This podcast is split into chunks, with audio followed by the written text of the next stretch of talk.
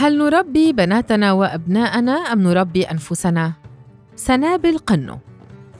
أنهت ابنتي مرحلة الطفولة المبكرة وأقفلنا معا باب البكاء المتواصل لأسباب مجهولة، فقد تجاوزت مرحلة البكاء من أجل النوم أو بسبب الجوع أو المغص، وصار لبكائها أسباباً توضحها لي بجمل طويلة، ما يعني أنني دخلت في مرحلة جديدة من مراحل الأمومة.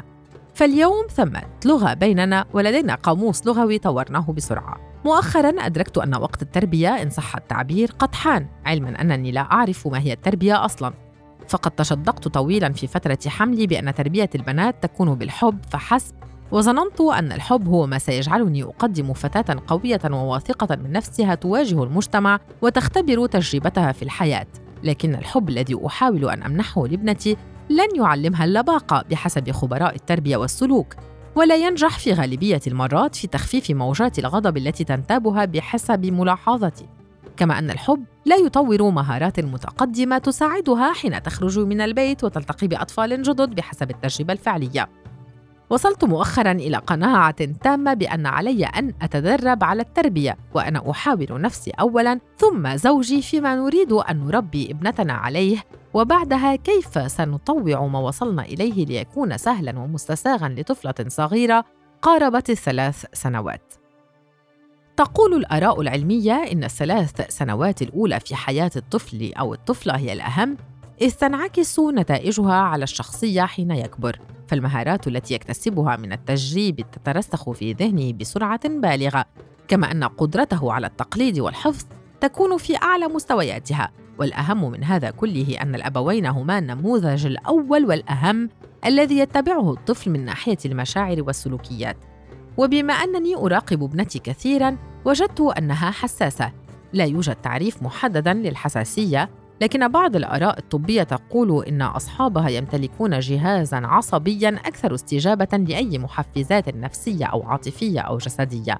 وقد تلمست حساسية ابنتي في الدرجة الأولى تجاه الصوت، فمثلاً كان يرعبها أن تسمع صوتاً فجأة مثل صوت الباب أو صوت رنين الهاتف أو صوت حركة عند الشباك، ثم تطورت حساسيتها نحو الأصوات، فأصبحت تميز نبرة صوتي في حديثي معها.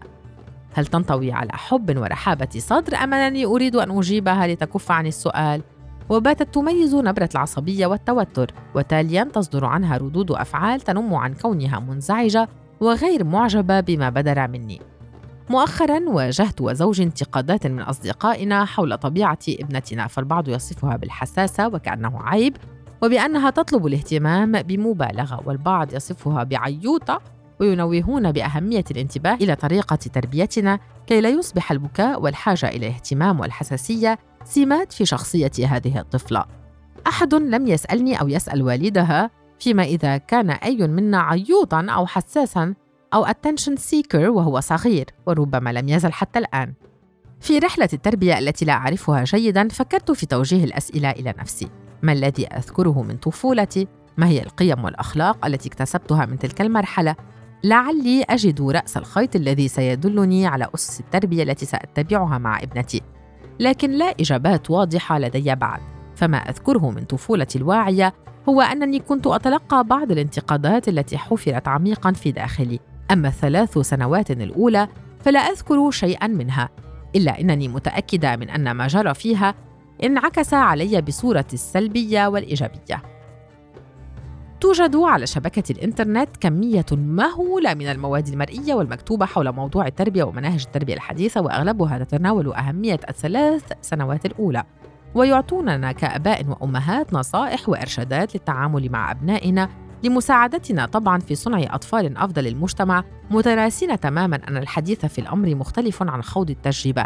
فكيف لي أن أوقف نوبة البكاء عند ابنتي حين تودع صديقتها بعد ساعات من اللعب، وأنا ما زلت أبكي على صديقتي في كل مرة تسافر فيها وتغيب عني؟ ثم كيف علي أن أتحايل من خلال التربية على ابنتي لأخفف من حساسيتها تجاه أي شخص يوجه إليها ملاحظة أو يطلب منها أن تخفض صوتها أو أن تصمت، وأنا حتى اللحظة أتحسس من أي شخص يوجه إلي حديثاً لا ينطوي على محبة ورفق؟ وكيف سأخفف من حاجة ابنتي إلى الاهتمام ولفت الأنظار إليها، وأنا ووالدها نحب الاهتمام والأضواء؟ في الواقع لا يمكن إنكار فضل هذه المواد علينا كأمهات وأباء، وإلا أن ما ينقصها والانتباه إلى الطبيعة البشرية التي تنسى وتتعب وتتكاسل وتنهار، فقد نجحت مرات عديدة في اتباع أساليب حوار وإدارة وتعليم مع طفلتي بسبب هذه الفيديوهات، إلا أنني لا أستحضر هذه المهارات في أوقات لاحقة أكون فيها على طبيعتي.